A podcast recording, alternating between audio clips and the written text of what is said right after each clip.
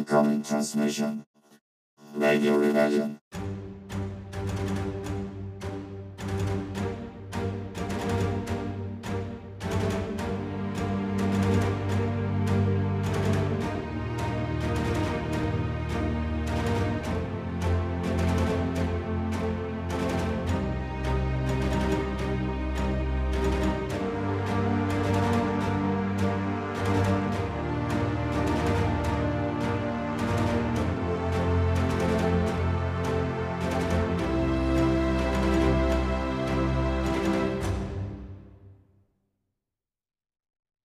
Welcome to the Rebellion, another episode of Radio Rebellion, a Star Wars podcast.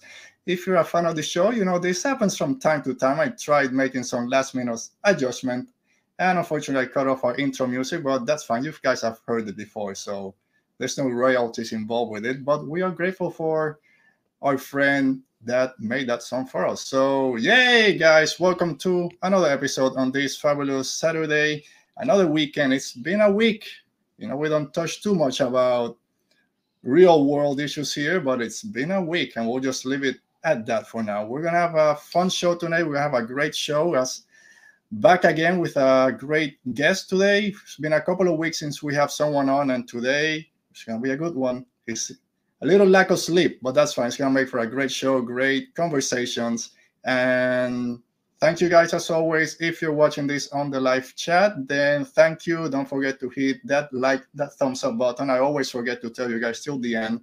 If you're not subscribed, go ahead, hit that subscribe. It's I'll wait. All right. Hopefully you did it already because it's pretty quickly to hit that subscribe. And if you're watching this later on in the replay, just leave a comment below about anything, why, how I always mess mess up the intros, about the topics we're talking about. It doesn't matter. Just leave us a comment and if you're listening to this later on on the audio podcast, make sure to leave us a rate, review, and subscribe to it also so you don't miss anything. Uh, so how have you guys been? Like I said, it's been a week, but it's always fun week when you get to add to your Star Wars collection. I just got this yesterday. It's a Second Sister Inquisitor. Eh, there you go. I just love the design of the Inquisitors. It's one of my favorite dark side designs at the moment. I'll be honest, I haven't played Jedi Fallen Order. Like I've said before, I'm not a gamer anymore, unfortunately, but I do like the design. So I got it for about five bucks on Amazon. So if you like it, you don't have it, go ahead and pick it up. All right, enough about me. Like I said, we have a great guest today, and let's bring him up from the Pink Milk Podcast, the one, the only Bryan. Hey, Bryan, how are you doing today? Hello. I have been up since 11 p.m. I'm very excited and I couldn't sleep and I've been here waiting in front of the screen. yeah, all right. Sorry, sorry to keep you waiting so long. no, I'm super stoked. All right. Yeah, we're talking a little bit off air about how things, it's life. It happens. You have a plan and then it gets thrown off course, unfortunately, once in a while, but it happens. So how you how you been? It happens busy with your podcast. You're doing some new shows you recorded earlier today. Also, how's everything going over there? I did. Uh, I am tickled. I have to be honest. Uh, we uh, we're planning on doing a Mandalorian rewatch, and uh, when that show first started, I felt that it was a very queer coded show, and I have an inability to see that show any other way. Um, this is the way and uh, so I decided to uh, put together a queer roundtable, and it was one of the great things that Twitter does. I kind yeah. of sent a, a, tweet out and got a whole lot of people on, and honestly, I'm just I am so incredibly grateful to them. They have brought uh, so much to the sure. podcast, and it's it's really changed. I I feel I've grown not only as a podcaster but as a person through all this, which is it's really really awesome. Yeah. Last oh. uh the last episode we had like nine people. Oh wow. So I learned I learned some editing last week. yeah, I was gonna bring it up later, but since you brought it up, let's start with it. So one of the reasons, one of the things I love about Star Wars is that exact thing that you said that we all see it from different eyes and different points of view. And for this our second season here on Radio Rebellion, I've been having more guests I'm trying to expand yeah. not only for my fans, but also myself, people with different experiences, different backgrounds, different ethnicities, and things of that nature. And we all see it from a different point of view. So Yep. when you sent out that tweet, I remember seeing it, and then I guess what like a week or two later, your first episode came out, which I I listened to it a while back. It's a great, and like I said, I didn't see it that way, and I can't say that I will continue to see it the way that you guys saw it, but it gave me another perspective of how people relate to Star Wars. Uh, so Yeah. I wanted to ask you, and you kind of answered it already, but was this something since the episode, the series started, you saw it that way, or was it later just thinking about it that all those things came into your mind? You know, honestly, the minute it started, Yeah. the uh, uh, we talked a little bit on on our first episode. Um, in our culture, I'm LGBTQ plus. Um, uh, I my husband is on the podcast with me, so it makes it pretty obvious that we're We'll gay dudes pretty time. quick.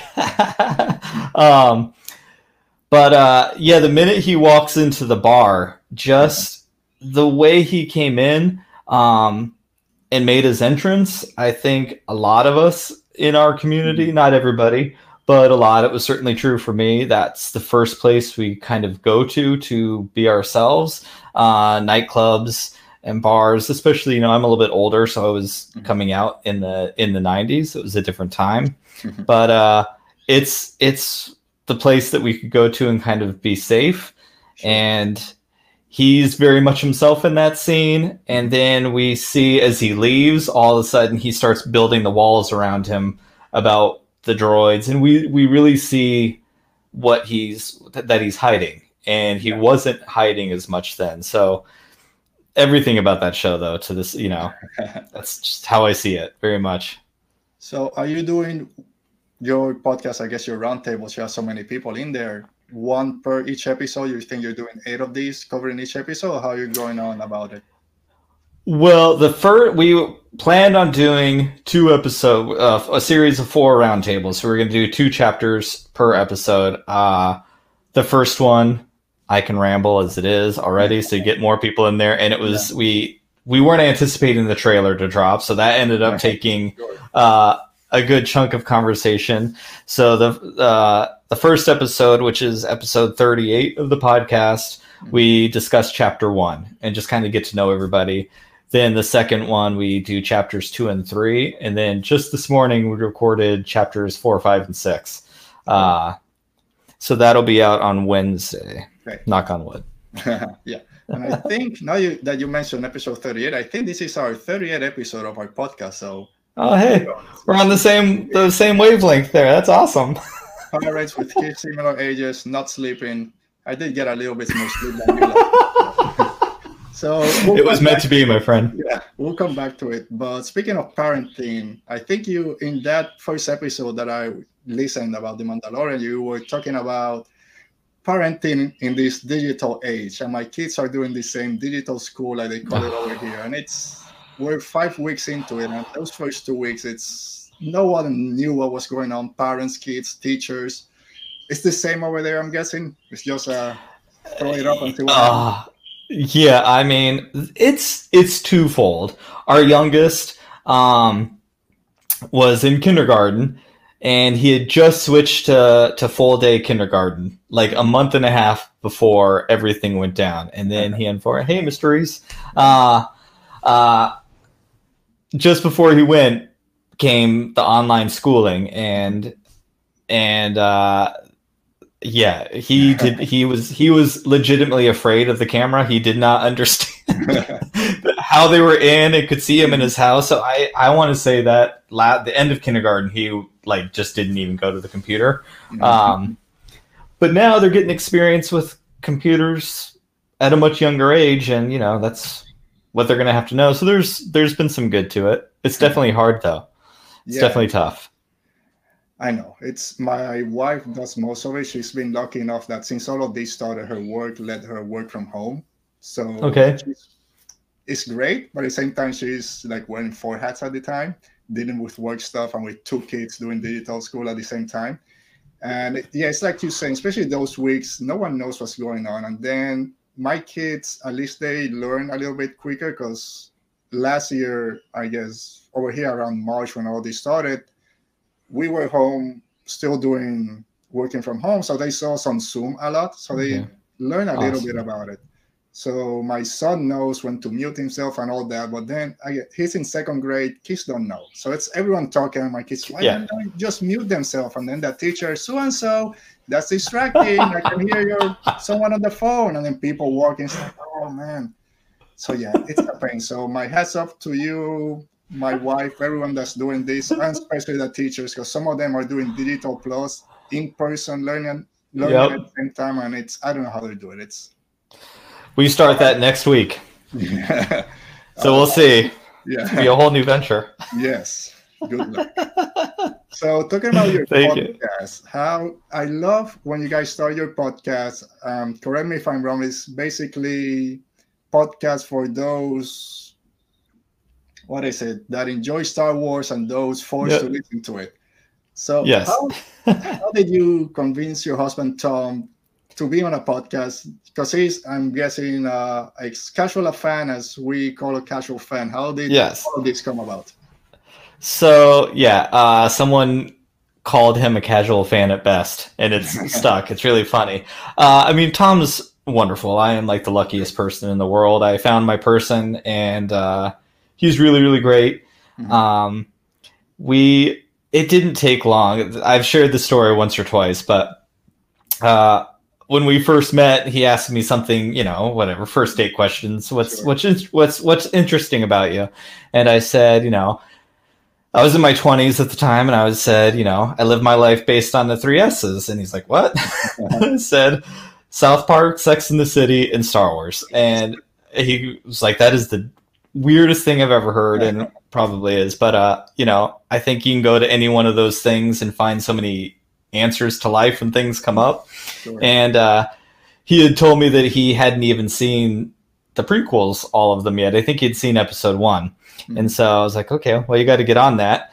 And then uh, we went on our second date like a week later, and he had actually watched episode Oh, wow. two and three. I was like, good sign. that's, yeah, that's like, I mean, for some we didn't know each other, I was like, it was really, really impressed. And so I knew he was really great, anyways. Um, anyways, that was 13 years ago. So, uh, I had been wanting to do a podcast for a really, really long time. Mhm. And Tom and I, years ago, almost opened up a business together. We were going to open up a coffee shop, actually. Mhm. And, and so we had done a little bit of work together and then we hadn't worked together in a long time, but we kind of missed that dynamic. And we think we're funny. And then so I somehow just convinced him to do it. I don't, you know, I, I we got married and we fought real hard. So I just pulled the wedding ring thing. I said, well, you know, you have to. Yeah. And then luckily, uh, a few months later, The Mandalorian started, and I had I have spoken. So I said, "You're gonna you're gonna come on the podcast." There's a way.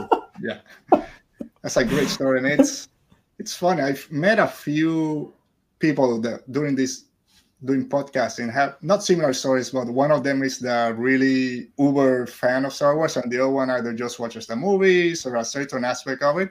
But that's what makes the show so entertaining. It's just that back and Yep. forth. And you guys have it, of course, with that personal relationship that you guys have, but it shows through not the screen, but through the audio. Listen to, to you guys Yeah. on the podcast. I've listened to a couple, and it's always I love the way that you guys start. Just the first five or ten minutes talking and introducing the show is a great way to get your personalities through. And Yeah. I'm happy that you guys found a way to do it through Star Wars podcasting and not something else that Thank you. was maybe down the way. But how did Pink Milk start? Where did the name come from? Do you guys have different names? Because I think before you had Pink Milk House or something like that, at least on Twitter, and then change it. How that name come out?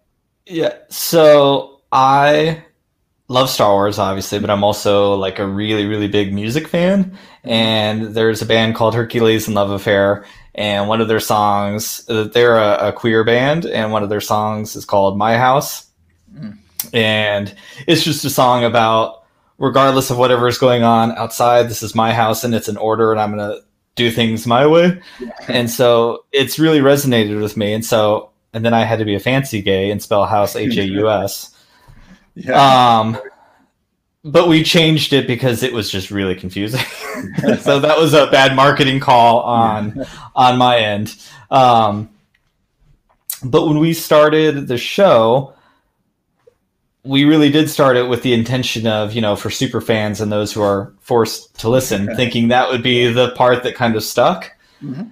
And uh, it was really more about representation. And like you said, we talk a lot about our personal life in there, and it's almost become the podcast has kind of taken a, a life of its own. Sure. And at the time, I had never heard. I listened to lots of podcasts and YouTubes and stuff like that because Star Wars was always just kind of my thing by myself, and so that was how I found things, you know. Um, but I had never heard a person from my community speaking about it, Mm. and so I was like, you know, uh, I I really want to do that. In the in my 30s, I was an independent comic maker, so I created a couple series of comics, and I was really knee deep in the local scene, but I didn't want to be a gay comic creator, so I really kind of hit it. Um, and I know as as the years went on with that, I kind of regretted that I did that. Um, so I, and I was just like, you know, I love Star Wars, and I haven't heard my voice. I haven't heard anyone talking about seeing it the way I see it, and there's no way I'm the only one that does. Mhm. Um, so we knew that was going to going to be a part of the podcast, and then we have children that we've adopted through the foster system, which we talk a lot about on the show too. And I wanted to make sure that we had the kids because that's another layer of our community that isn't spotlighted very often. Yeah. Um, and a show about children who find families. It, you know, Star Wars learned to speak to me on a whole another level once once my kids came. Uh, and so that's kind of what the podcast turned into. It was, you know, the force to listen is there and it's funny and it's great and it's very, very true. Um, I think Tom brings a lot to the show because people like us, we talk about it all day long, but you know, Tom comes like, no, I really liked it. And and he loves learning about it. Oh. And so that really, really works. But the show's become really kind of about an LGBTQ lens through it, which is which has been really awesome. Yeah. Did you, and I think you, yes, because you said it already, but was it always part of the idea to have that of front and center? Because one thing it's saying, yeah, um, LGBTQ in that community, but we're not going to make it a central focus on the show. But it's out there, your sign says gay Yep. in Star, in Star Yep. Wars. So you don't hide it, like you said. Was that always the plan? We'll just put it out there and deal with it if you don't like it or whatever. Yeah, it was never. I didn't. I wish I was that smart to say I wanted it front and center and to lead it that way. Um, I certainly thought it was going to be a part of it, but I I really didn't think it was. But in June, so June is Pride Month, Mhm. and a lot of things changed. You know, we started our podcast. We're coming up to a year, so we started it in November, and then uh, March came, and I think everybody stopped listening to podcasts because we're all in panic. Um, and so we were just kind of, you know, we had never done anything like this before. I think, like a lot of podcasts, you just kind of st- you stumble your way through the beginning. Yeah. Um, and uh, in June, we had a few queer guests come on from different different places, uh, and I started to learn that some of them had podcasts and all that at that time. But it was um, who are now my friends, Matt and Sean from Blue Bantha Milk Co., Okay. another YouTube channel. Yeah. Uh, ha- asked us to be on f- to celebrate Pride Month and talk about representation, and it was really that moment that kind of changed everything. I was like, oh my god, here are two straight dudes who live on the other side of the world, and they're asking us what it's like to see Star Wars, and so it just changed everything. It's like, okay, I thought maybe we'd have you know a couple dozen people from our community listen, and that was about it.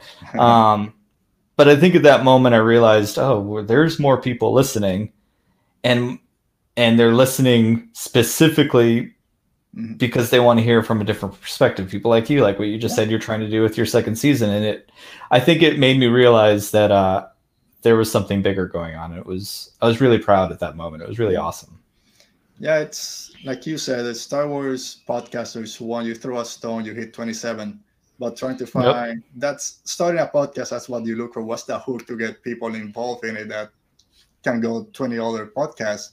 And then you find Yeah. your way just being true to yourself. and then finding that audience behind it, not just people, gay people, anything, just everyone wants to listen to different voices because I've said here before, I'm the reason, not the reason why I like talking with self-minded people about Star Wars.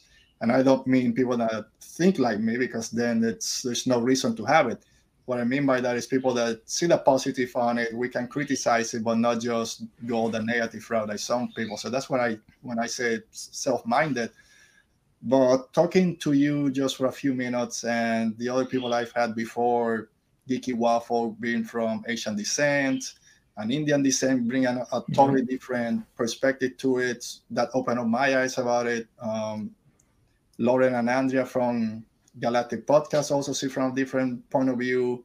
Uh, Force of Light Entertainment from their point of view. It opens up my eyes to different ways of seeing Star Wars, which then opens up the conversation. But you didn't bring up a few minutes ago to, saying when we stumbled through our first few episodes, and yes, that always happens. So, what have you learned in this first year of the podcast that you wish you knew before when you started back in November of last year? I think I maybe. I mean, I I love Tom with all my heart, obviously, but he is the star. We joke he waits in the green in the green room until we're ready to go. Yeah. so literally all of it is is me. And you know i have a full-time job which is a creative i'm in the creative field too. So sometimes i, I am just like creatively tapped out when it comes you know? Um i think i wish i would have possibly not tried to take everything on. Like i made our own music. I i, I did everything. I do all of our graphic design stuff. Yeah. um and i think going back, none of that stuff really matters at the beginning. I wish I would have spent more time learning how to record. Like our first guest that we had on, I didn't even think about putting in earbuds for the computer. So I had like an echo the entire way through. And like it was just embarrassing. And at the time, of course, it was the one that got the most listens. I was like, oh, oh my God. I think my first one is still like my second or third most, at least on the podcast, is one of those. And same thing for me it was when I did the audio podcast. If I messed up or stumbled, I would stop right there and then start from the beginning. So I just wasted 20 minutes. No, no, I said that word too many times. So there was a, a five second silence spot. No, stop. Let's start. It took me two hours for a 40 minute episode. Like, yeah. Episode six or seven, I said, it doesn't matter. No one has complained about it. At that point, the five people listening to it didn't say anything uh, let's just go yeah. with it. They just want to hear the conversation. It doesn't have to be perfect, and it's been working out since then. And speaking, we just mentioned this guys a few minutes ago. So we have Michelle from Force of Light Entertainment. How are you doing, Michelle? Thanks for taking the time today. Oh. Me and Bryan talking here. He's still awake, still trying to. Hopefully, that's coffee or pink milk. Who knows? But as long as he stays awake for the next few minutes. I'm doing well. I'm excited. Uh, so a question I ask all my guests: Have you ever received a weird Star Wars gift or given a weird Star Wars gift to Tom or anyone? Usually, when people know you're a huge Star Wars fan, uh. they'll or told you something that it's. Yeah, I know. I'm into Star Wars. That's. I know there's a movie coming in two years. You don't need to tell me. Yeah. Uh, you know, not with Tom. Tom knows I'm trying to, I don't know. And even like, so my, my career, my day job, I work for a, a independent record store chain. So record store chains these days are very pop culture driven too. Uh, so even at work, I work with like-minded people. I mean, I'm still the Star Wars guy. Uh, I'm trying to think. No, no, I wish I did because I'm sure there would have been. I'm sure. What about you? Um, I said before, one of the weirdest uh, co-work about five years ago, before one around the Phantom, the Phantom. I just watched Phantom Menace a few weeks ago. Uh, the Force Awakens came out. They went on a three-week trip through Europe, and oh, I brought you something. Oh, great! I haven't been to Europe. Let's see what you brought me. And it's a I don't have it here with me. It's a Hungarian Force Awakens pitch storybook that's missing about uh, it goes to right to when General Hux is in Starkiller base saying his speech, and I think it destroys the planet, and then it ends there, and I don't know. So I don't speak Hungarian. I can't read it. He has some mask on the back, some Chewbacca mask and Rey mask, and that's the weirdest one I've gotten. Uh, one of my bosses awesome. gave me an on, made me an honorary member of the Star the Jedi Knight Church, and I have officially a Jedi Knight.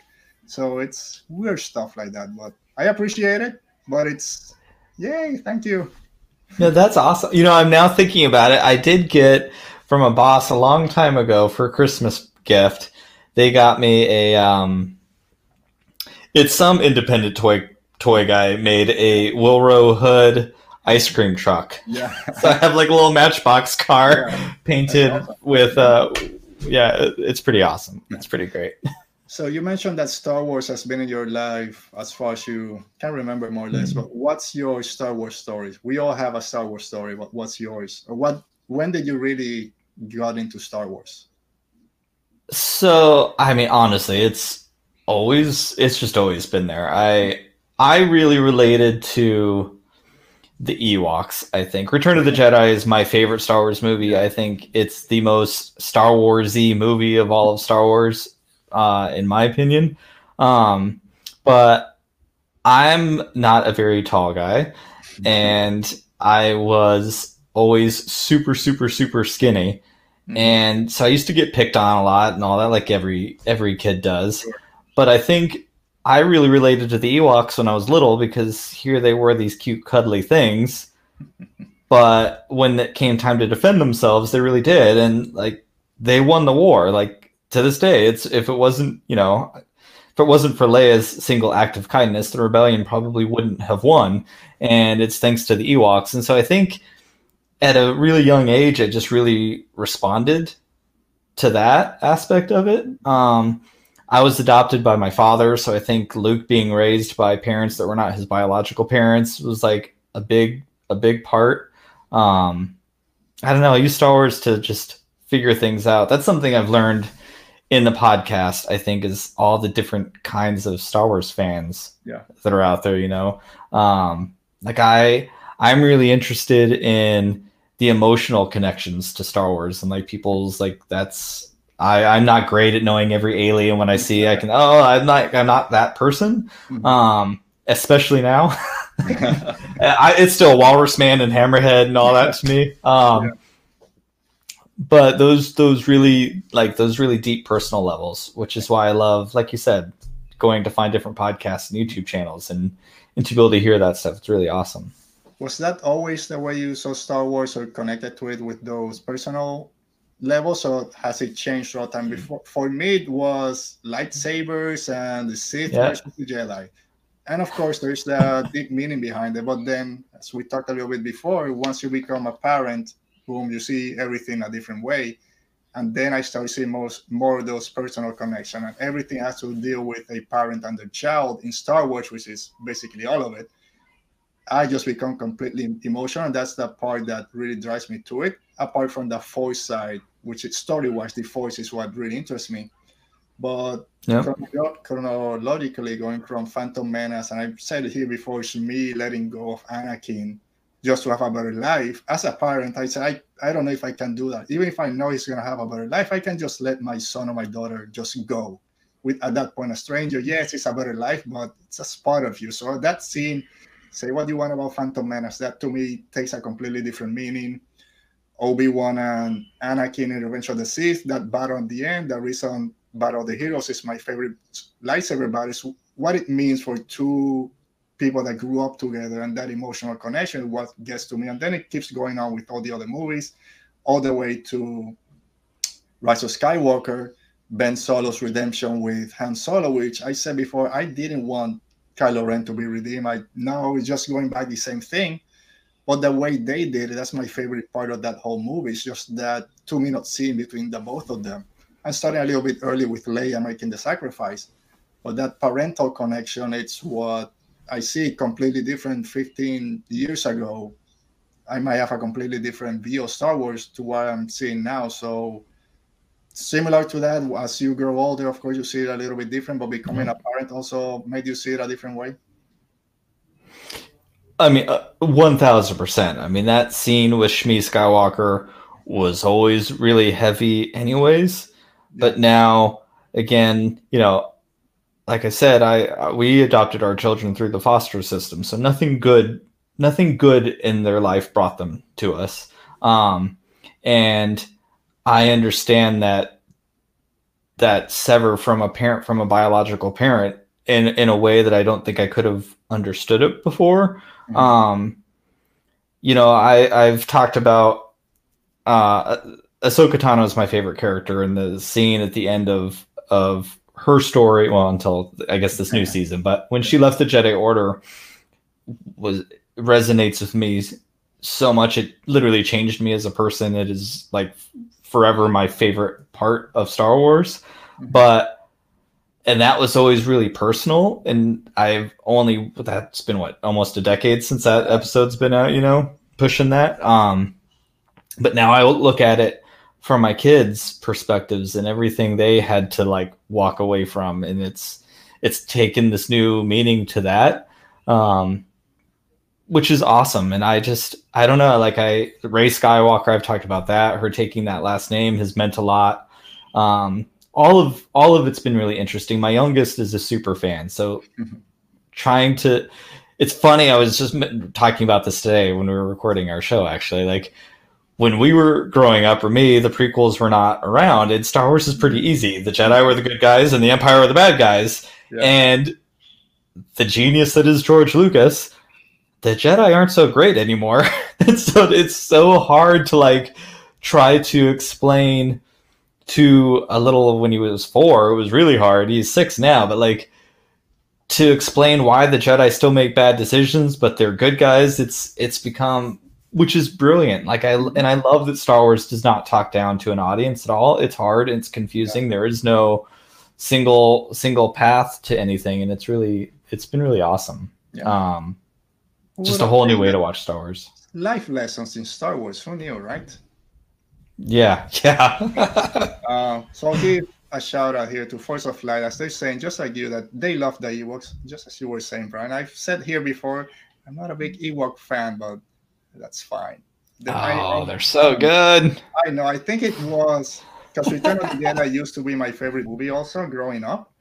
But Mhm. then when the the special editions came out late '90s, and I was able to go watch them again on the big screen, then like every teenager, things change, and then Empire Strike Back became my favorite, and that's one of those things that no matter what happens next, that will always be my favorite.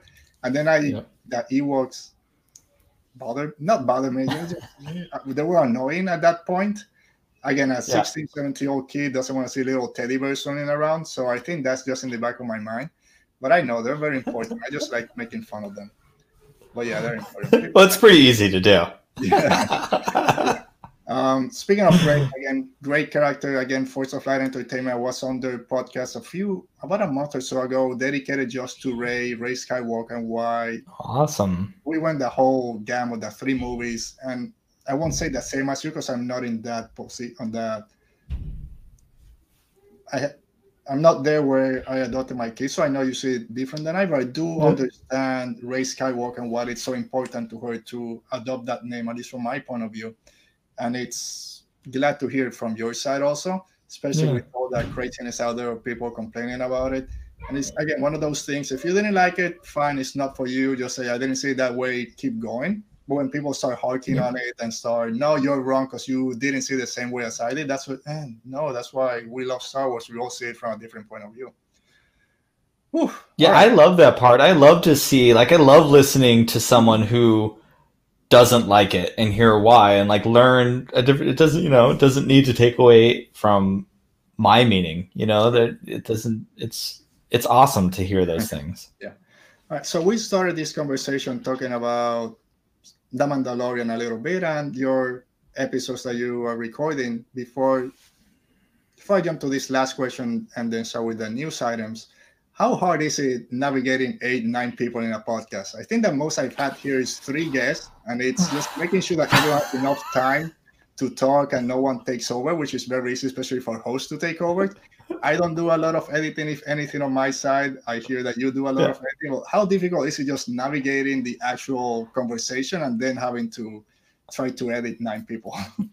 Well, you know, it's probably better to ask those people because they're probably what is this guy doing? Because I I like our show. We've almost decided Tom and I kind of describe our show as like a, a morning show in a way where it's just it's really conversational and I've got my talking points, but if we don't get to them, it's all good. I'm more interested in the natural conversation that Mhm. comes from something. Uh, that was really difficult with nine people who all run their shows very differently. You know, most of not everyone's has podcasts, but a lot of them do. Um, but I will tell you, like Tom and I edit as we go because we just sit right here. I'm telling you, the intro, the first 30 seconds of our show is probably 20, 30 minutes of like laughing and oh, we could have done better and trying to jazz ourselves up. Um, so not having that was really interesting. We still we still do the the end and the the intro Mhm. uh, in later. Um, but yeah, editing was it was a lot, and I started using Logic at that same time. So Logic is different than what I was used to. So it was like I I didn't make it easy, but I, I've learned a lot. I mean, it's made me better. I mean, it really has made me better. I think um, So at all of it. You've recorded, like you said, three. You just did your third episode today. Has it gone a little Yes. bit easier navigating those conversations? Uh, not this morning. mean, Those poor people. I oh, this morning I turned on. None of my mics worked. Nothing was like nothing was working. I was in Yeah. full on panic mode. Nothing ever goes wrong when it's just Tom and I, and we can like push it. Nothing. Uh, so we actually recorded everything on Zoom. So Wednesday will come out and we can find out how it went. I'll let you know. I'll it out. I'll wait Yeah. to see if I put this out there or not. So that. All right. So so what? So yeah, Mandalorian. How are you feeling for season two? Excited? The trailer was okay. Ah. You ready to go for season two? I am very excited. I liked The Mandalorian when it first started. Like, I mean, it's fantastic, but I'm not sure if I was too excited for The Rise of Skywalker. Like, that excitement for what was coming Yeah. for me kind of outweighed. And I was really excited. We knew Clone Wars was coming, right? I Uh, think no, we knew no, at that point. I think it was coming. We didn't know when, but yeah, we knew it was coming. Okay. And I am a total Clone Wars like stan. Like it is my favorite of all Star Wars. Like it- my I love love Clone Wars. So those two things kind of outweighed the Mandalorian at the beginning. Yeah. Um and I really liked it, but the longer I was away from that show, the more I really, really liked it. When chapter five came out, which I know is everyone's like seems to be collectively the least popular, uh, is my personal favorite. Like I there's I think there's so much to dig in there. Um underneath all the surface. It's a, it's a very Dave Filoni episode. It's a very Clone Wars Rebels feeling episode. Um, so I'm really excited. The ending intrigued me, and then at the end, I mean, I guess we can talk about spoilers. It's we're coming to season two. the Oh, dark saber changed every. Yeah, the dark saber changed everything. I was like, I forced Tom. Not only did I force him to do a podcast when the Mandalorian's out, I forced him to get up at three thirty in the morning because I usually I work really early in the mornings, so I had to watch it before I went to work. Uh, I was about to lose my mind when that dark saber came out. Yeah.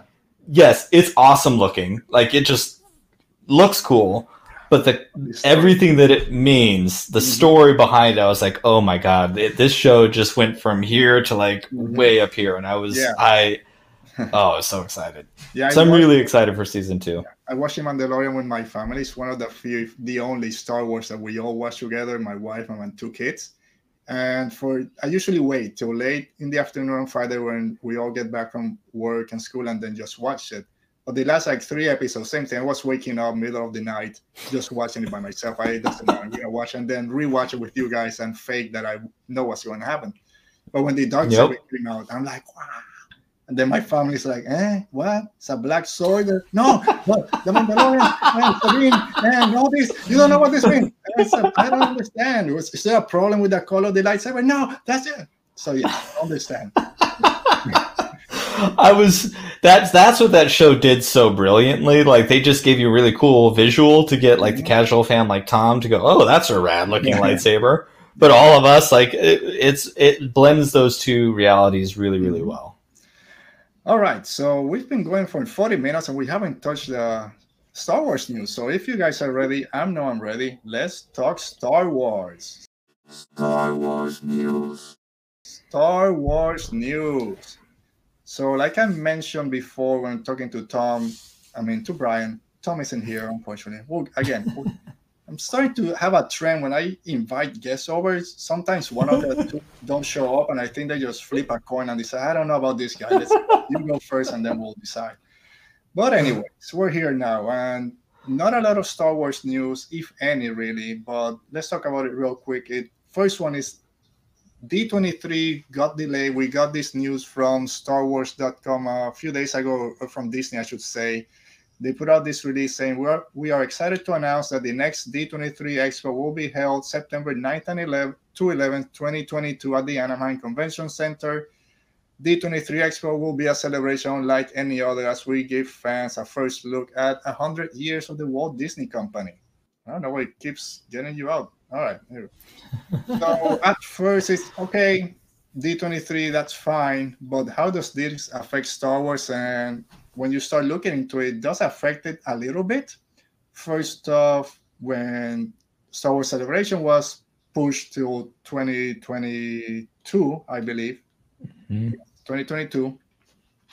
Then all this D23, and I'm thinking 2023. So 2022. So now we have both. So let me go back. So Star Wars Celebration gets got pushed to 22. So we had D23 in 2021, where we expected and hoped that okay, that's where we're gonna start getting some Star Wars news, maybe something about the Kenobi series, Cassian Andor, the new movies that were also pushed to 2023. And now this gets pushed back to about three weeks after Star Wars Celebration. So my first thought or my first question to you, Bryan, do you think this now means that celebration is going to be pushed back, or maybe they won't have that much of a presence in D23 when it happens a few weeks afterwards?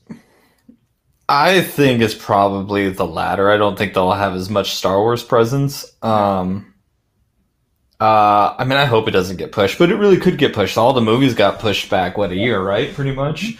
So that all in itself could push uh, Star Wars Celebration back a year or two.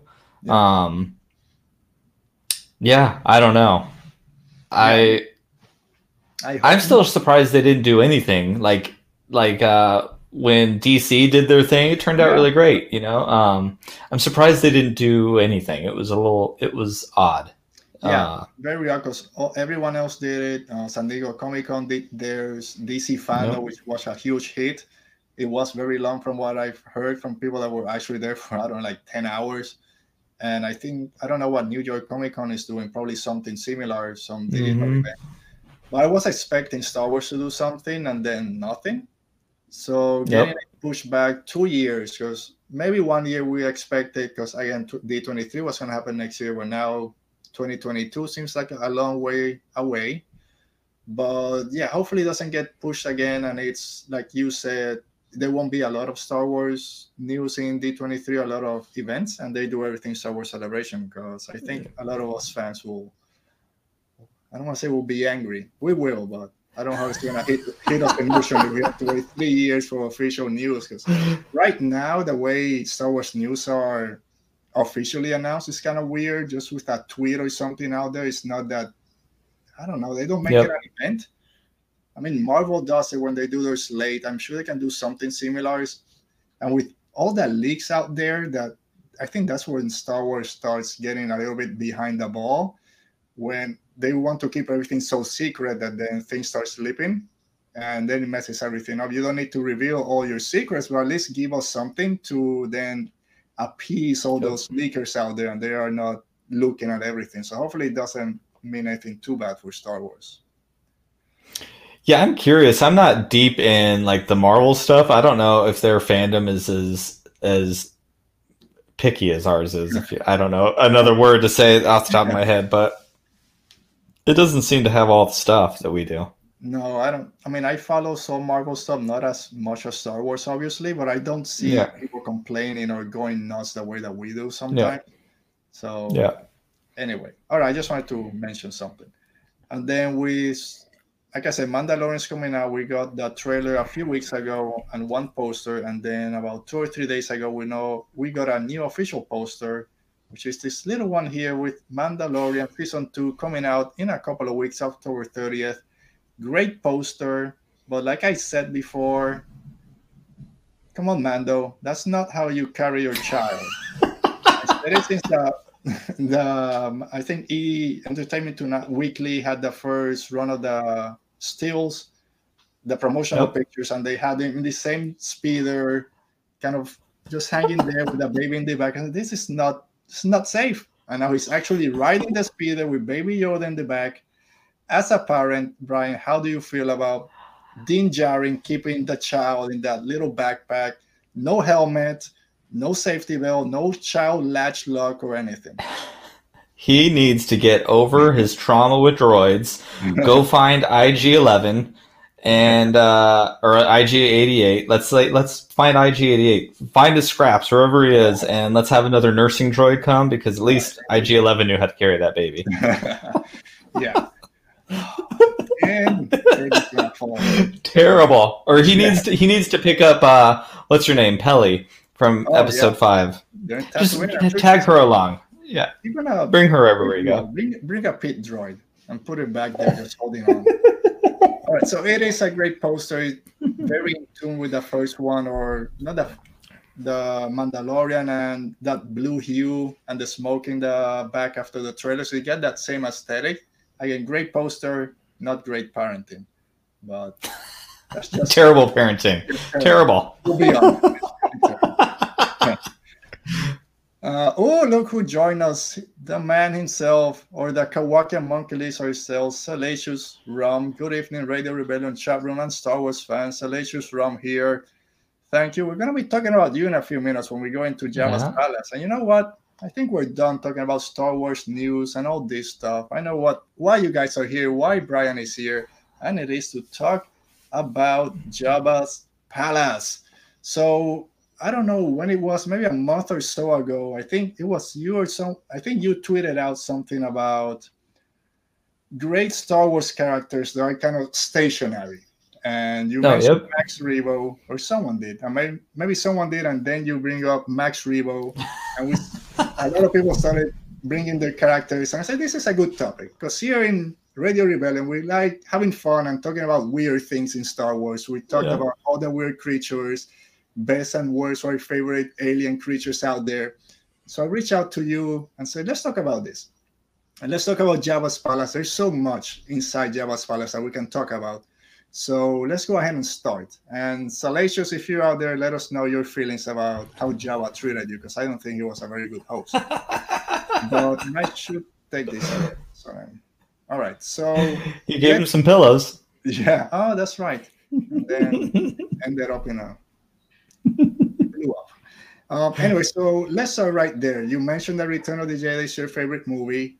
What's your first or your initial thoughts when you think about Jabba the Hutt and this great scene or this great act in that movie? I, I mean, sadly, I think of Max Rebo. that is every. It's the first place I go. It's completely uh, not important. Obviously, I love that character. Uh, it's the first movie I remember seeing in the movie theater, and I have this still from, if you can see it, Yeah. from what, 1983 uh, that I got at a uh, grocery store, probably after we saw the trailer or something, but I knew it was coming. And there's a picture of Max Rebo in there, and ever since that, I loved it. Uh, I remember buying the action figure; he was hard to find, but I was traumatized when he died. Uh, which, thank God, I don't know if it's canon anymore, but he did jump out uh, which we learned in 1997, I think it was when Tales from Jabba's Palace came out. Okay. Um, yeah, I love him, love him. Um, so speaking of being traumatized, you're gonna traumatize me talking about this because I'm same as you. The first Star Wars movie that I saw in the movie theaters was Return of the Jedi, and I've said here before that my first Star Wars memory is crying at three years old when Jabba the Hutt comes in on, on the scene, and it's probably him licking his lip with Leia or just with everything when he grabs Leia after she unfreezes hand and I just cried. And for some reason, instead of being no Star Wars is the worst thing ever, it's the greatest thing ever. But my first Star Wars memory is crying because of Jabba the Hutt.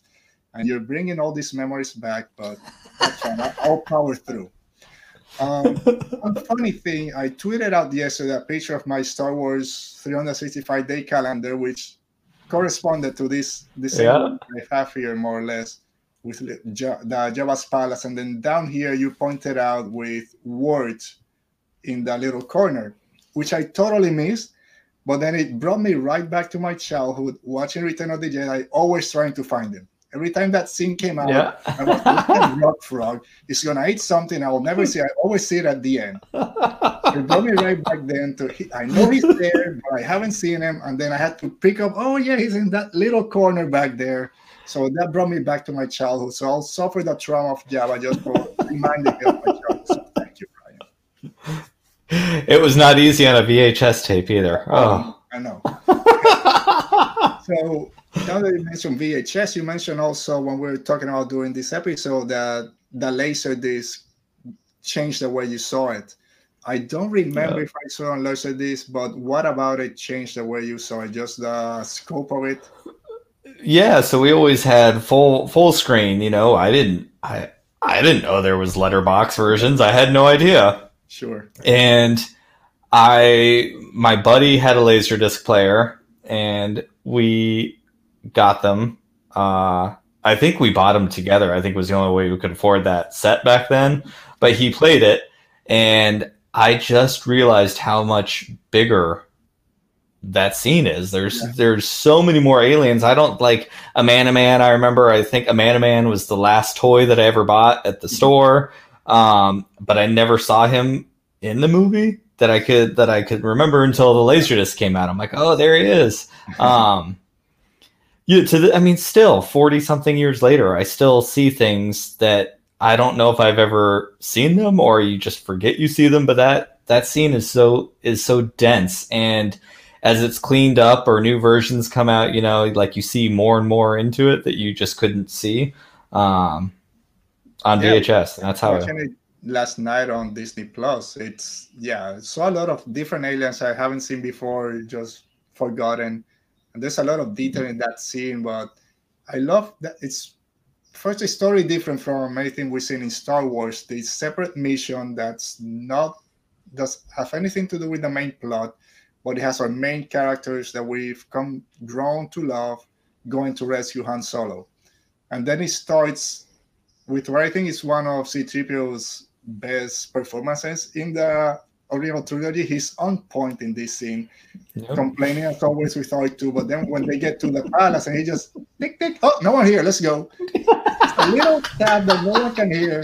It's like, ah, let's just get out of here. Yeah, And then yeah. go on with Trippier a little bit. He has that great scene. Then when he tells R2 to play the message, and we'll go into a little bit longer. Oh, I present you these two droids, and he's like, "No, no, play the right message. That not that's not it." And then he's like, "Oh, I can't bear to watch when he's Jabba's licking himself." And when Luke comes in, oh, finally, Master Skywalker's here to rescue me. He doesn't care. It's all C-3PO's world, and it's on point. Yeah. in that scene. Yeah, I love C3PO. I love him. One of my favorite characters. Um, it probably is because, like, I mean, this is my favorite scene in Star Wars, anyways. Um, that that's probably why. Because you're right, he's so good. He steals. He steals the show every single time he's on camera. He steals it every time. Yeah. Um, so, like I said, Jabba the Hutt traumatized me a little bit growing up. But what are your thoughts on Jabba in general in this scene? What it, what he means to Star Wars? Because he could have been a one-time alien that no one really cares about.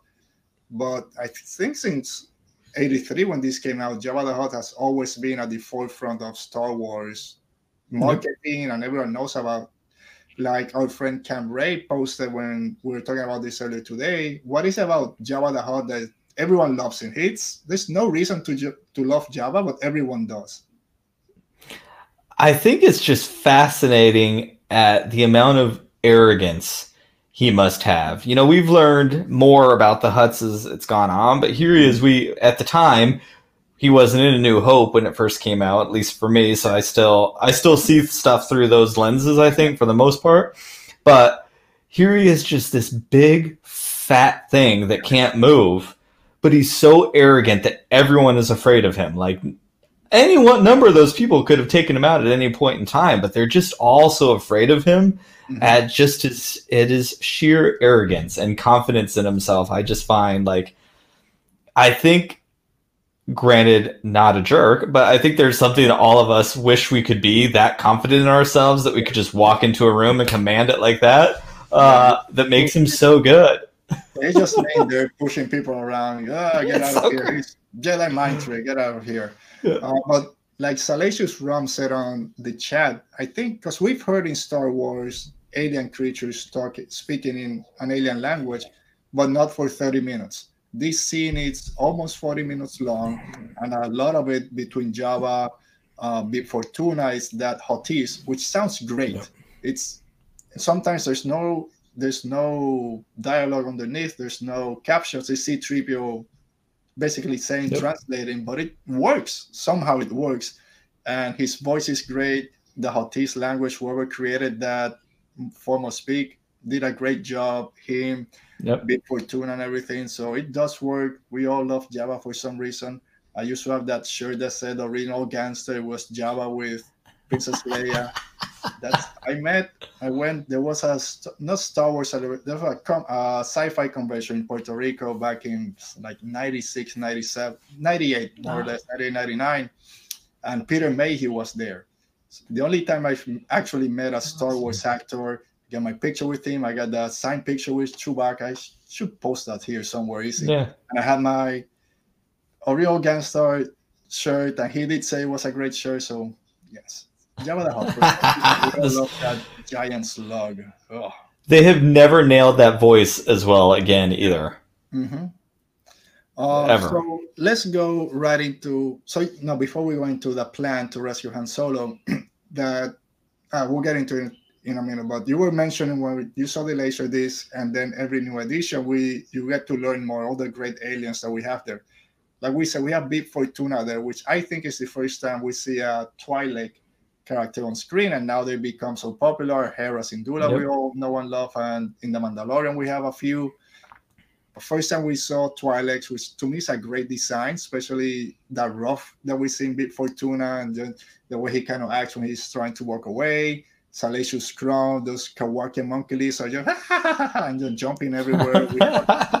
Um, yeah, that's my big acting here. Uh, we have Love it. Guards, Niktos, Quarrens. This is taking the Cantina scene from A New Hope and blowing it up. Yep. Um, so that's something I take about this scene. It's just the scope of it with all the great aliens. We always talk about uh, get away from CGI, go back to practical effects, and this is a great way to kind of show Yep. it. Um, anything else from that scene that pops up with all those aliens that you start seeing on screen? Yeah, I mean, honestly, like I think that's what was missing in that's what's been missing in the Disney era, I think, is that scene. Like you said, it's 40 minutes and a good chunk of that dialogue is not in English. There's no basic.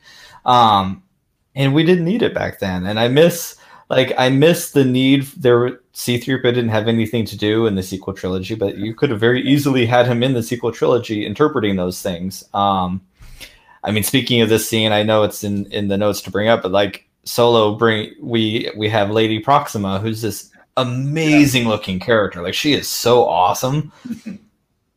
but then that voice comes out, and it's not needed. Like it was, yeah. Uh, it it it cut it under it underserved that scene a lot. Um, Uh, but yeah, no, I love. I just love how how you're just transported somewhere new in that. I mean, everything, everything, in that you see the B'omarr monk walking away in the background, like Mhm.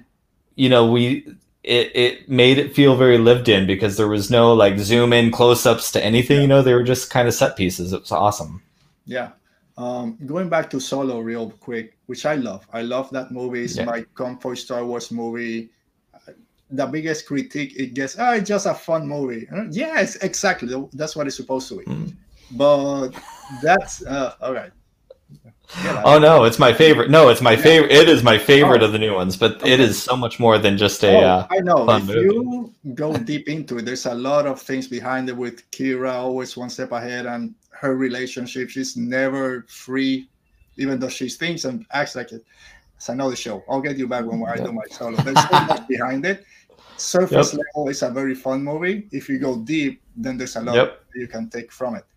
But going back to Lady Proxima, that's the problem, and I agree with you 100%. At that same scene, you have another character, I forgot his name, her enforcer, speaking a different oh, language. Yeah. You can just Moloch, yeah. Yeah.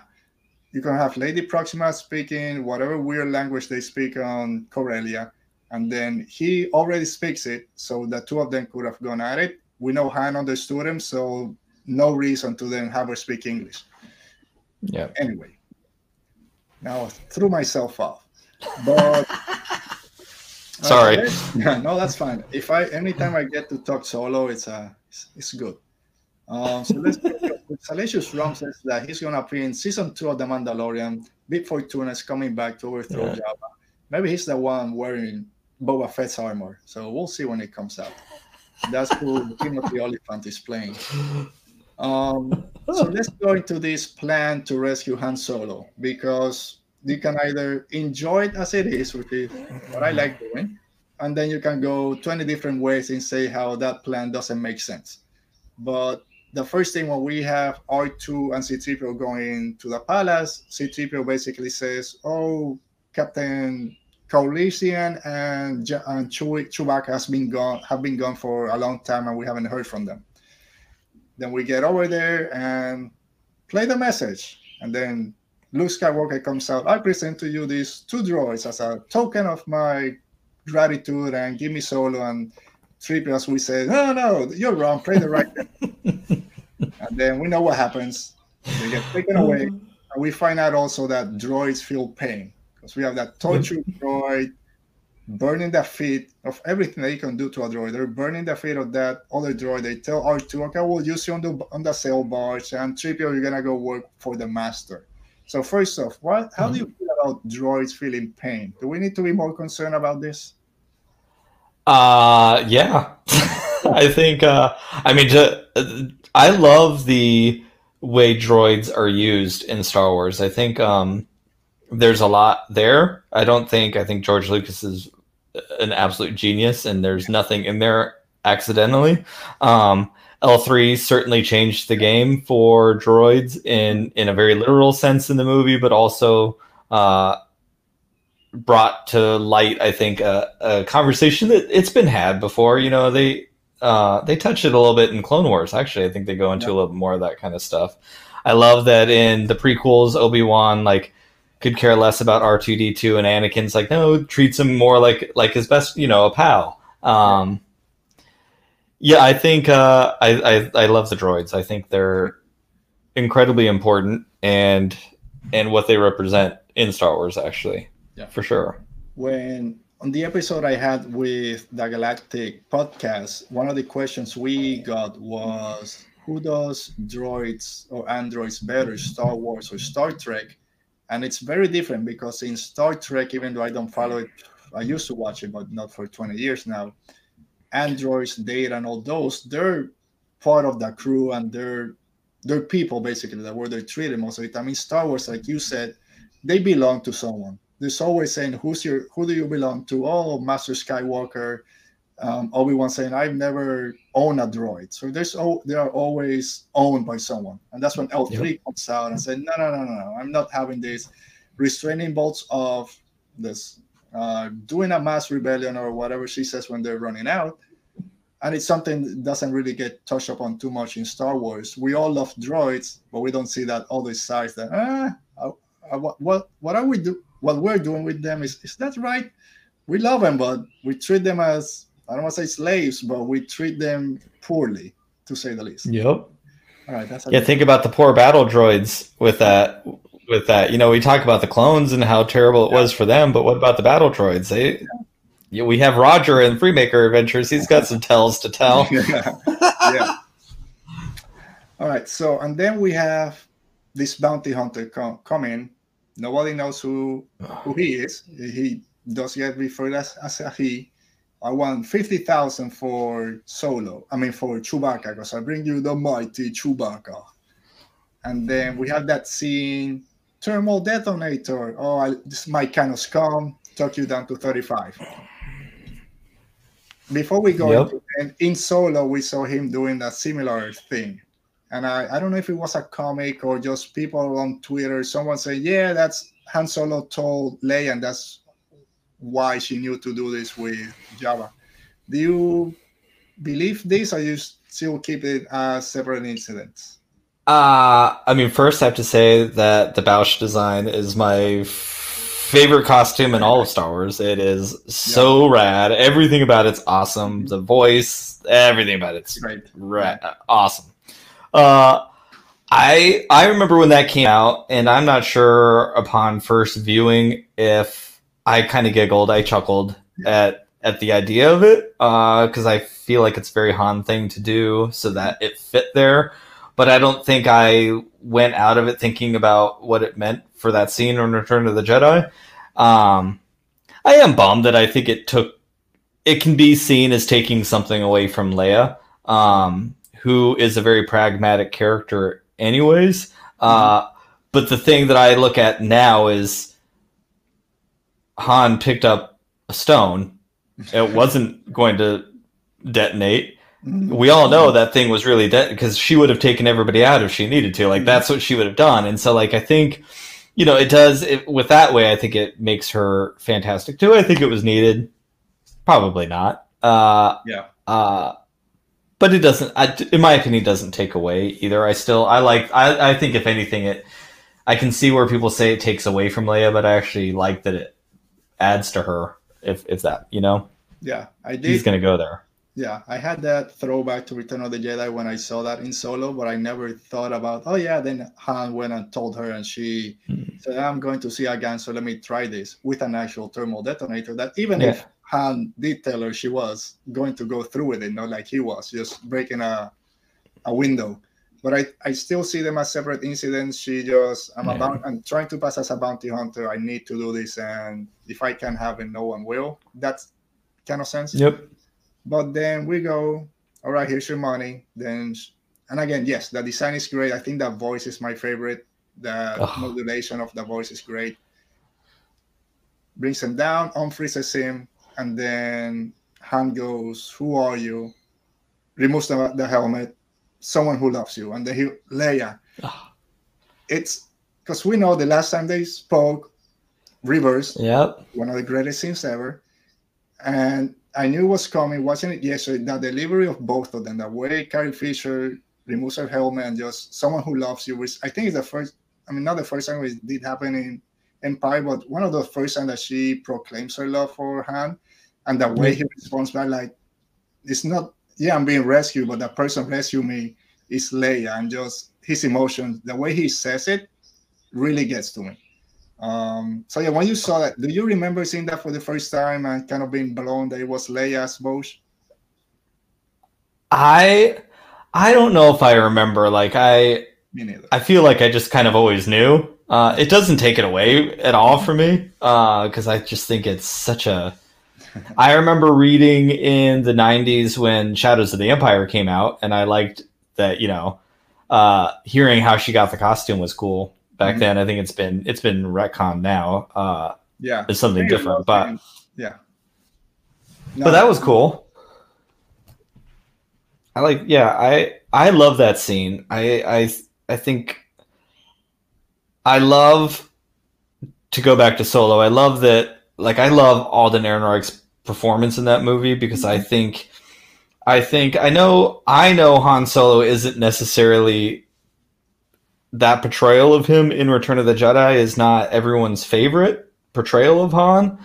Sure. But I think, I think I I like that Solo really bookends his arc uh, because we see him. I think that's who Han is, and we see that version of Han in in Return of the Jedi. And one of my favorite things that gets me every time is is Chewie and Han Solo. Like when he gets Yeah. thrown in the prison after that, and he's like, "I'm all right, pal. I'm all right," and they're just holding each other, and they're just they're like they're there for each other, and you had never until that moment never saw Han Solo vulnerable Mhm. and the one person he's vulnerable in front of is Chewbacca, and it just it still holds so much for me. It's so good, and I love that Solo chose to follow that version of Han Solo, um, because he's never been the same. You know, I think he thought he was going to die, and I think he, when he he came out of that carbonite as the person that he was he he was done running from who he was at that moment. It was all it's it's beautiful scene. It's yeah, so it's a great point. I think when people complain about Alden's performance, they compare it to Empire Strikes Back and A New Hope, yeah.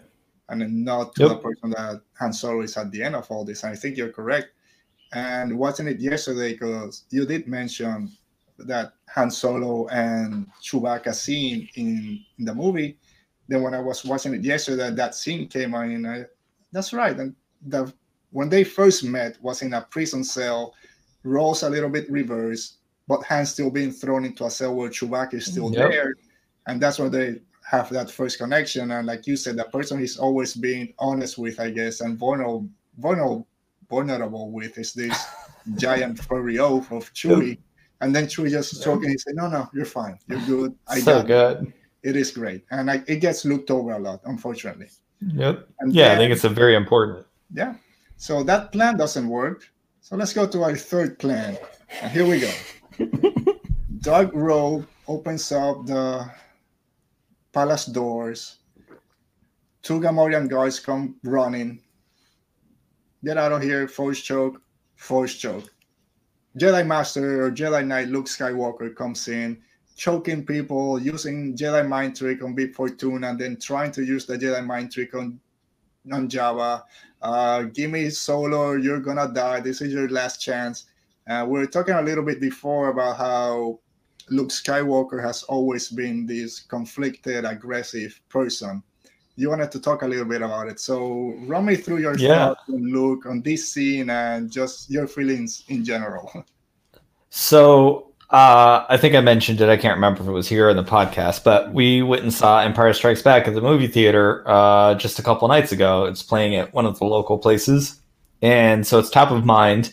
And something that now I see very differently is when Luke confronts Darth Vader for the for the first time there in Bespin, which is mm-hmm. iconic and yeah. lo- wonderful.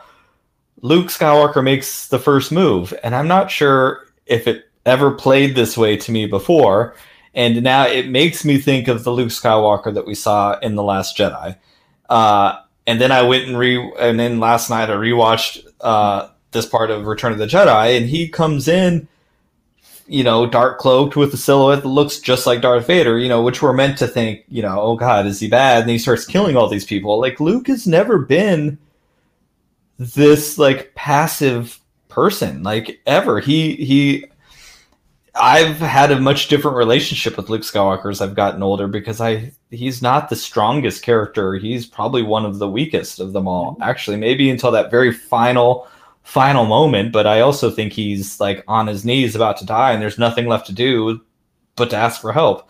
Uh, and so I see that and I think back to to what Yoda says once you're go down the dark path forever it will dominate your destiny. And he went down the dark path when he chopped off his head in that in the cave. And like it's been chasing him ever since. And i think that's something that i wish was a little more um explicit maybe in the last jedi of like uh, it, the dark side Rey you can't go down there i did it once and it has been haunting me for the last 30 years uh i think something would have been really great but i think i i just i saw a really a very strong parallel between luke and Cranky Luke that I had seen the same way, you know. Um, but it was great. Yeah, I mean, I know a lot of people complain about Last Jedi Luke, and oh, he will never do that what he did to Ben Solo. Never. Eh, just go back. People like to think of him still as the 17-year-old whiny kid on Tatooine, wanting power converters. Where no, he went to the dark side in the cave he basically almost went to the dark side when Vader threatens Leia and he goes full on, like mm. mm. the first move in Empire. He's beating down on on Vader until he realizes, no, I'm gonna turn just like him. But he went full on for 20 seconds, what I just wow, whacking at him. Oh yeah. yeah, the way he reacts solo for a nanosecond, knowing everyone's gonna die. Oh no, I gotta stop this. No, I went through this already. Let me pull back Unfortunately, Ben, I guess, is a light sleeper and woke up with uh, the glow of the green saber and messed the galaxy up. Can just keep sleeping for 10 more seconds. Everything's fine. Yeah. But no, he had to wake up. but yes, Luke Skywalker in this scene, and I don't know if it's in, it is intentional to show us that he's willing to go to the dark side. I don't know if he really killed those Gamorrean guards, so we don't see them again. He tells Yep. Jabba a few times, if you don't do this, you're gonna die. So this is your last chance. Um, release us or die, as he says in the sword. Like it's not the way of the Jedi, Yep. but Luke does go that way. So yes, it is a little cranky from that way the way to Last Jedi. And, and let's not forget that little 17 year old was shooting womp rats just because he could. he, did, he didn't have a lot of care for life. Beggar's Canyon, wherever he was. Ah, exactly. Right now, if a kid tells you I'm killing things, no, no, call the services. You need to take all no doubt. But we, oh yeah, he could do that. He could destroy the Death Star. No, hmm I'm gonna look into this. I think you make a good point. Yep. I see a damaged kid, and uh, oh man, Luke Skywalker, not the hero we thought. No. All right. So, anyways, and then we get, and I guess was it before this? I guess we get the first jam inside Jabba's palace with your Oh. friend Max Rebo. And I was gonna talk about it a little bit more, but we'll leave it for the end for one of our questions, the new edition. But here we go. Max Rebo, the band starts playing, everyone's dancing. We get the Twi'lek dancers before she's thrown Oola. No, what's her name? Oola. Yep. No, yes, I I missed that on a trivia that I was doing. And, Oh. and I, I- Oola and Yarna. Yarna is the other dancer. all right. Oh, you said at the beginning you don't remember the places or anything. Okay. all right. But yeah, Mike Rebo, walk us through that music and that scene, and then falling down into the Rancor pit. Oh, it's so good. Like I I just love that we had this like bright blue elephant Yeah. jamming out and that music is so cool, especially the music that you hear on the sail barge like after Lapti Nek. I don't know the name of the song, but like that that is a groove. Uh he just looks so happy to be there. I think Sy Snootles looked awesome. Like she looked so cool back then. Uh, I love what they did with her in the Clone Wars. I, I love that episode. I was like, oh, she's bad. She's awesome. Um, that Rancor scene though is so Yeah. funny because my youngest Michael, who is the uh, the other super fan in the house, uh, I course to me I just saw a big monster eating things and getting killed, and it's like awesome, right? We're like, oh my god, this is rad, and he's like. The monster didn't do anything. He just wanted to get out of the jail. Why did Luke kill him? I was like, oh, I think you're right. He kills creatures just because. Yeah, that he yeah, the Rancor had no interest in doing that. He was a prisoner. He was yeah. Um that scene is good. I can't believe how well it holds up to this day. Like it just looks impressive. It's so awesome. It's so big. Like I said, I just I don't know. I love Return of the Jedi. It is like it's everything that is Star Wars in Yeah. two and a half hours. Like we get all of it. Yeah, like I said at the beginning, one of my favorite episodes that we've done is just talking about all the weird creatures in Star Wars, and Yep. that has mo- a lot of them. Starting with Jabba the Rancor, um, the oh, I can't believe whatever the pit at the end. Um, but yeah, the Rancor. First, when I see Yeah. Max Rebo, yes, it's big blue elephant. He looks like clay to me. That he was made out of clay, and then he's the Yeah. only one happy, like you said. They're just playing that piano, and then he makes it to the sail barge. One of the few other people that makes it out of there. And then the Rancor scene is great. Watching it last night, it holds up perfectly. That creature design is great when you think about horror things in Star Wars. It's coming out from underneath that cave, and it's a great scene. I always feel it kind of weird the way that Luke kind of throws that skull to close the that gate on hmm. him. But again, the It's a force throw. It's a force throw. It's a force. We'll get it. I think force throw. He he needs a better extension of his arm. I think he made it there. But it's one of those things that, I, again, a creature in Star Wars that was there for maybe two minutes at the most becomes iconic. Everyone knows Yep. what a Rancor is. Everyone, when any Star Wars game that you're playing and there's a Rancor, you know you're in trouble. Uh, great scene, great design. And then we move to the sail barge, which continues the same story and all the great creatures. We get the music again. I, same thing. When I think of Max Rebo and the music playing, I think about the sail barge more than Jabba's Palace. Yep. Unfortunately, it doesn't get the recognition. It doesn't have a name, Yeah. like you said. But it's a great Yeah. scene. More of Max Rebo there, and then the plan kind of unfolds with Luke giving um, Jabba the Hutt a final chance to let them go. He gives the little nod to R2 holding Yeah. the saber all this time. And then all that happens. My boy Boba Fett gets thrown into the Sarlacc pit. I'll get my. Anyway, so yeah, let's finish up this discussion about Jabba's palace and this whole scene with the sail barge.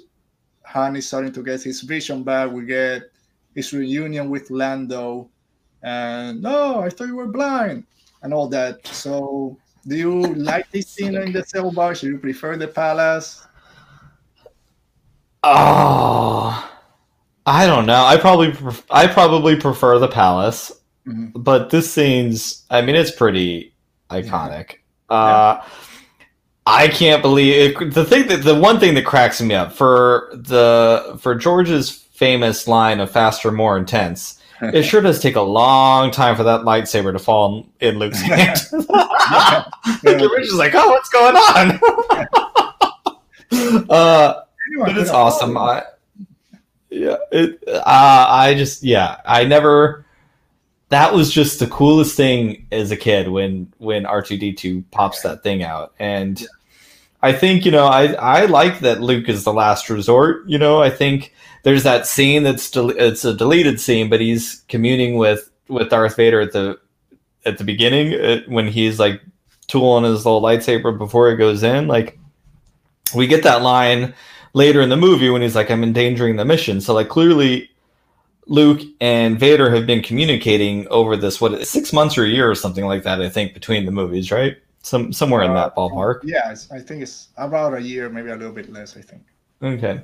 Um so he can't go because if he goes, Vader's gonna come show up again and he lost Han to Vader once, he doesn't want to lose him again. So it's kind of like a last resort that Luke has to show up. Uh and I don't know, I like that I I don't know. I like it. I like it a lot. I think it's the flip is still cool. yeah, that swimming pool trampoline that he had there. Perfect now to go back up. But yeah, before we get to that, we have C3PO running into R2, serving drinks. And again, we get Triple. What are you doing here? Serving drinks. Great. And of course, we can't finish without talking about Leia being the badass that she is. I guess I'll be the one to choke this slug. Um, and then everyone loving Leia, people for her costume, but more for the badass that she travels then to canon, with people calling her the Hutt Slayer in Bloodline. Yeah. Following there, it's the badass that she was for us, then transfers to the canon. Great scene again. Everyone knows this. you need someone to kill a a Hutt, you get Leia on board. So Man. Yeah. Bloodline did an amazing job with all of that stuff. We see all those Niktos in this in in this thing anyways. And now to hear how much they all hated him so much and this respect that she's garnered for herself out of doing that, like it is it's a really empowering scene actually. I mean, you know, she it's, it's that's who Leia is. You know, I think she could have gotten out of that anytime she wanted to, but she knew what the plan was and she had to lay low. Like that's what Leia is Leia will always think of somebody else before herself, and it's it's it's that's- really interesting. Yeah. I, I love it. I love it. the reason she lets go in return on Rise of Skywalker she just a final resort to get to Ben, and she does. So yeah, she was always thinking about someone else, the rebellion, resistance, Han, Yep. and then Ben Solo at the end. Whew. So I think we've covered most of it. Anything else about this great scene you wanna touch on before we may move into some fan questions? Uh no, Max Rebo for life. Max Rebo. Rebo, man. It's, it's a, again, it's a it's, it's a He's so blue elephant behind a keyboard. Everyone Yeah. knows Max Rebo. It's, again, I don't know. There's something about those movies that test of time. They'll always be there, and there's something that you always love about them. But those small things those are the small things that stay with us. You know, specifically, you asked earlier when like what I think of when I think of Return of the Jedi, and there's this hand move that Max Rebo does after the thermal detonator. He's got his little hand, and he does like the coolest little like twirly do with his hand to play the keyboard. That I think of that way more often than I should.